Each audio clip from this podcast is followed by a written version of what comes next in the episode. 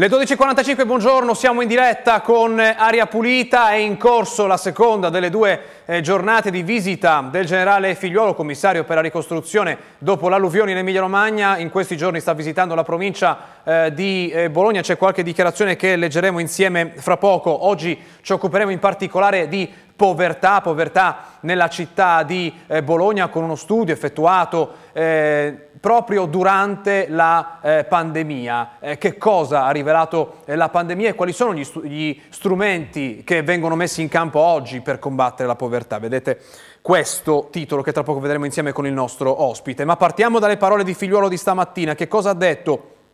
Io voglio lavorare assieme in maniera positiva, questo è il mio mandato, sono abituato così, se si fa squadra si vince, se non si fa squadra si rischia di non raggiungere gli obiettivi, ha detto il commissario Figliuolo sulle polemiche suscitate dalle sue parole di ieri che vi abbiamo riportato eh, durante la nostra diretta eh, ieri mattina, eh, le parole ehm, riferite in particolare ai sindaci, eh, quando aveva criticato i sindaci dei territori alluvionati innescando la reazione eh, dei primi cittadini e anche del PD. Stamattina Figliuolo ha proseguito il suo giro giro nel Bolognese incontrando gli amministratori al comune di San Lazzaro per poi proseguire per Ozzano. Una ottima riunione operativa, l'ha definita Figliuolo eh, nel punto stampa che ha seguito il primo degli incontri.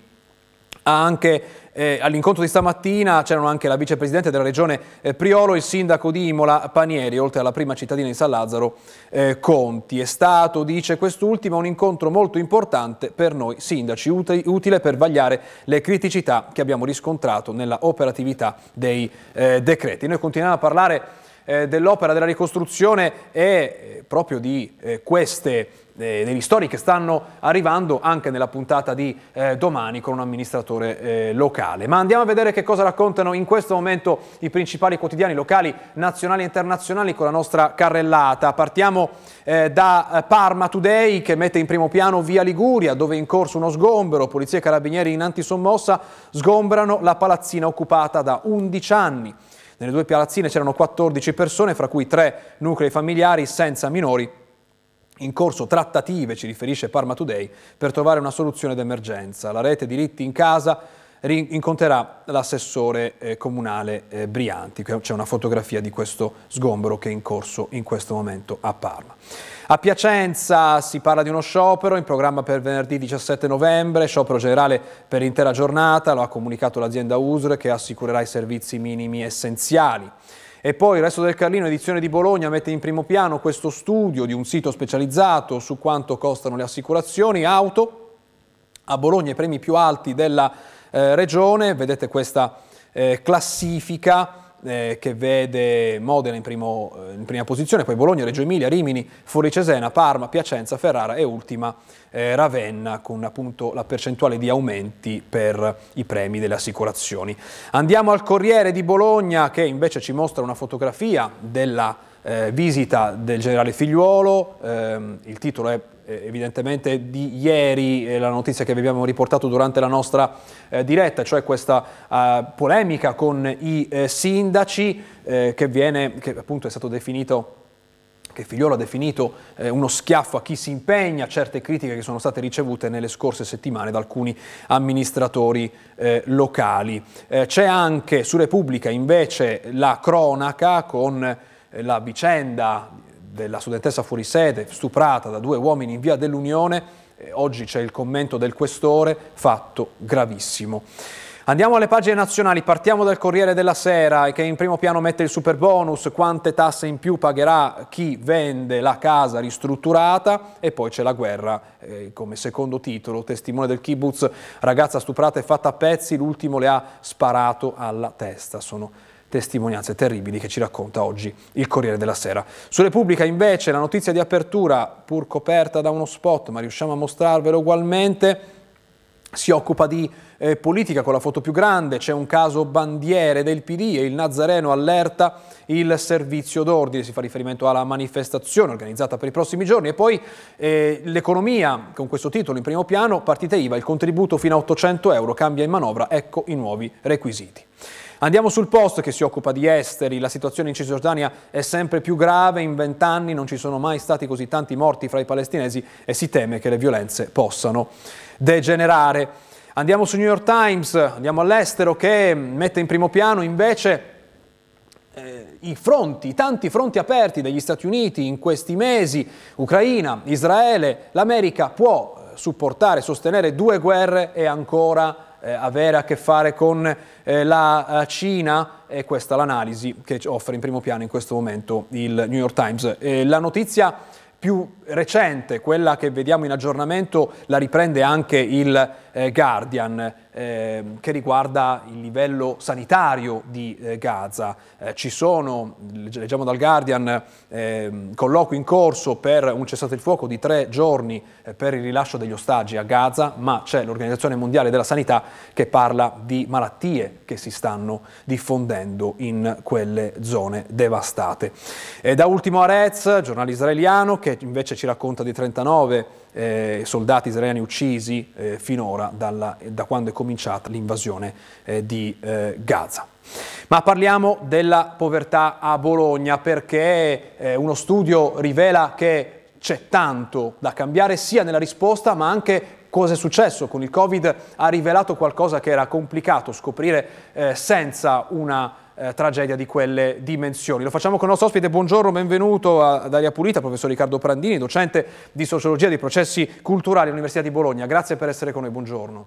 Grazie a voi, buongiorno. Lei ha curato eh, uno studio intitolato Gli impoverimenti delle famiglie con minori durante la eh, pandemia, in collaborazione con la scuola Artigo eh, del Comune. Questo è il titolo che nei giorni scorsi ci ha offerto il Corriere di Bologna. Il titolo è Bologna e nuovi poveri, quei 15.000 nuclei di insospettabili in difficoltà dal Covid, diversi bisogni eh, sociali. Intanto ci spiega chi sono i nuovi poveri a Bologna e cosa sono le nuove povertà a Bologna. La domanda che lei pone è estremamente interessante, la risposta come al solito se proviene dal sistema diciamo, scientifico è un po' da articolare, forse ehm, è un po' deludente. Eh, le povertà a Bologna, come nel resto della, del nostro paese, pur con le differenziazioni del caso, ehm, i processi di impoverimento, sarebbe meglio dire, eh, hanno ormai una struttura molto chiara, almeno negli ultimi vent'anni. Da questo punto di vista si tratta di vecchie povertà. E grossi problemi ce li abbiamo ancora con le vecchie povertà. Quali sono queste vecchie povertà? Che ai loro tempi erano nuove povertà, ma andiamo indietro di tanto tempo. Certamente le, queste povertà sono quelle tra le coppie giovani con figli minori, eh, nelle famiglie monogenitoriali sempre con figli, che sono in prevalenza donne sole, e nelle famiglie unipersonali che sono in prevalenza delle persone anziane. Questa è la struttura di base, la povertà anche a Bologna va a toccare in particolare queste situazioni ed è anche abbastanza semplice capire perché, perché sono situazioni a forte fragilità e vulnerabilità, soprattutto, ed è per quello che noi poi facciamo quella ricerca nel 2020, il punto che pare più preoccupante oggi in Italia è che la povertà, diversamente da anni fa, non tocca più le persone anziane che hanno le loro pensioni che le tengono ancora diciamo, a un livello di galleggiamento appena sufficiente per non essere povere, ma incomincia a entrare sotto eh, dentro la povertà le coppie giovani di genitori, di neogenitori, quindi si tratta sempre di persone sopra i 30 anni perché si fanno figli tendenzialmente dopo i 30 anni, però ecco dai 30 ai 35 anni lì vediamo aumentare molto la povertà che eh. colpisce poi anche molto i minori naturalmente, questo era un problema che ci toccava molto anche a Bologna. Ecco, questa ricerca è stata svolta proprio durante il lockdown, è partita durante il eh, lockdown, ci ricordiamo quel 2020 in cui in tante attività hanno dovuto eh, prendere una pausa a causa del eh, lockdown e questa è stata per voi un'occasione per indagare qualcosa che era difficile da indagare prima eh, del lockdown oppure è proprio colpa del Covid? È stata colpa del Covid se qualcun altro si è ritrovato sotto la soglia di povertà? Mm, domanda importantissima. Eh, la ricerca nacque, l'idea era di andare a conoscere meglio queste famiglie giovani con minori eh, quello era diciamo, il target pensato prima del Covid, poi arrivò il Covid e questo ci ha permesso non soltanto di capire qualcosa in più di queste famiglie giovani con minori, ma ci ha permesso di capire molto sulle risposte del sistema a questi problemi. Questa è un po' la novità della ricerca, data per, perché ehm, ci fu quel, quell'anno terrificante con il Covid. Ci ha fatto capire molti punti di debolezza del sistema di risposta. Um, in termini generali, quello che abbiamo visto, provo a rispondere alla sua domanda, è che il Covid ci ha mostrato qualcosa che già sapevamo, ma ce l'ha fatto vedere in maniera chiarissima, cioè che c'è una parte rilevante di famiglie che vivono realmente alla giornata ai limiti della povertà e se succede qualcosa, il Covid fu straordinario, ma potrebbe essere meno straordinario, scendono immediatamente sotto la soglia di povertà ed entrano nella povertà. Questo passaggio può avvenire praticamente sempre. Nel caso specifico successe che nella prevalenza di quelle famiglie, che erano famiglie appunto di persone giovani quasi sempre con due redditi, spesso un reddito era da lavoro autonomo, era una partita IVA, successe che alcuni dovettero chiudere il lavoro, altri lo persero, altri lo ridussero e questo li portò immediatamente sotto la soglia. Quale fu il punto interessante? Intanto capire come vivevano queste famiglie e lì abbiamo scoperto cose a nostro parere rilevanti. Per esempio abbiamo capito che in quella situazione di difficoltà contingente queste famiglie non avevano risorse sufficienti risparmiate per rispondere a, con un tempo diciamo decente di risposta. Erano, c'erano pochi risparmi, la difficoltà di risparmiare è diventata la normalità abbiamo scoperto che erano famiglie con delle strutture, con delle reti di sostegno, per esempio dei loro parenti, molto deboli, molti perché di queste giovani coppie che abitano a Bologna non hanno i parenti in zona e quindi non possono essere aiutate, ma non soltanto non avevano parenti, ma erano tendenzialmente anche abbastanza isolate, non avevano grossi rapporti con persone che le potessero aiutare, perché sono famiglie che spesso arrivano sul nostro territorio, vanno a vivere nelle prime periferie e tutto il loro tempo è dedicato fondamentalmente a lavorare, a tirare sui figli, non hanno tempo più di tanto di costruire reti. Il terzo punto è che eh, la loro reazione al Covid, andando sotto con i redditi, fu naturalmente questo è evidente, quello che sto per dire è anche abbastanza banale, ma fu quella di una chiusura, invece che provare a prendere contatti, provare a capire per esempio il sistema dei servizi che cosa poteva dare, tendevano a, hanno, mm, si sono chiuse ancora di più in se stesse con dei problemi poi che tutti conosciamo rilevanti, l'avere questi figli piccoli in casa che non potevano andare a scuola e anche la loro vita quotidiana si è molto complicata. Rispetto a questo, cerco di essere molto veloce, Diciamo, queste cose mh, erano intuibili, i dati li avevamo, abbiamo avuto come una sorta di esperimento cielo aperto che ci ha fatto vedere la fragilità di una quota di popolazione che non accede normalmente ai servizi, che non chiede aiuti, ma che è lì e può sempre eh, scendere sotto il livello di povertà e avere bisogno di questi aiuti. Ma appunto il punto interessante è questo se questo accade di nuovo, se accadesse di nuovo, il sistema dei servizi è in grado di rispondere a questa entrata di tante famiglie che solitamente sono invisibili perché normali, perché non hanno bisogno, non chiedono? E quello che abbiamo visto è che con tutta la risposta strutturata sul territorio bolognese, che certamente è tanta, però sono emersi dei problemi molto chiari, alcuni di questi molto interessanti. Eh, prima di tutto, ehm, la mancanza di conoscenza di queste famiglie delle opportunità a disposizione nel pubblico e anche nel privato sociale è fortissima, quindi c'è molto bisogno di informazione per questi tipi di famiglie, tra virgolette, normali che non sono abituati a essere utenti dei servizi.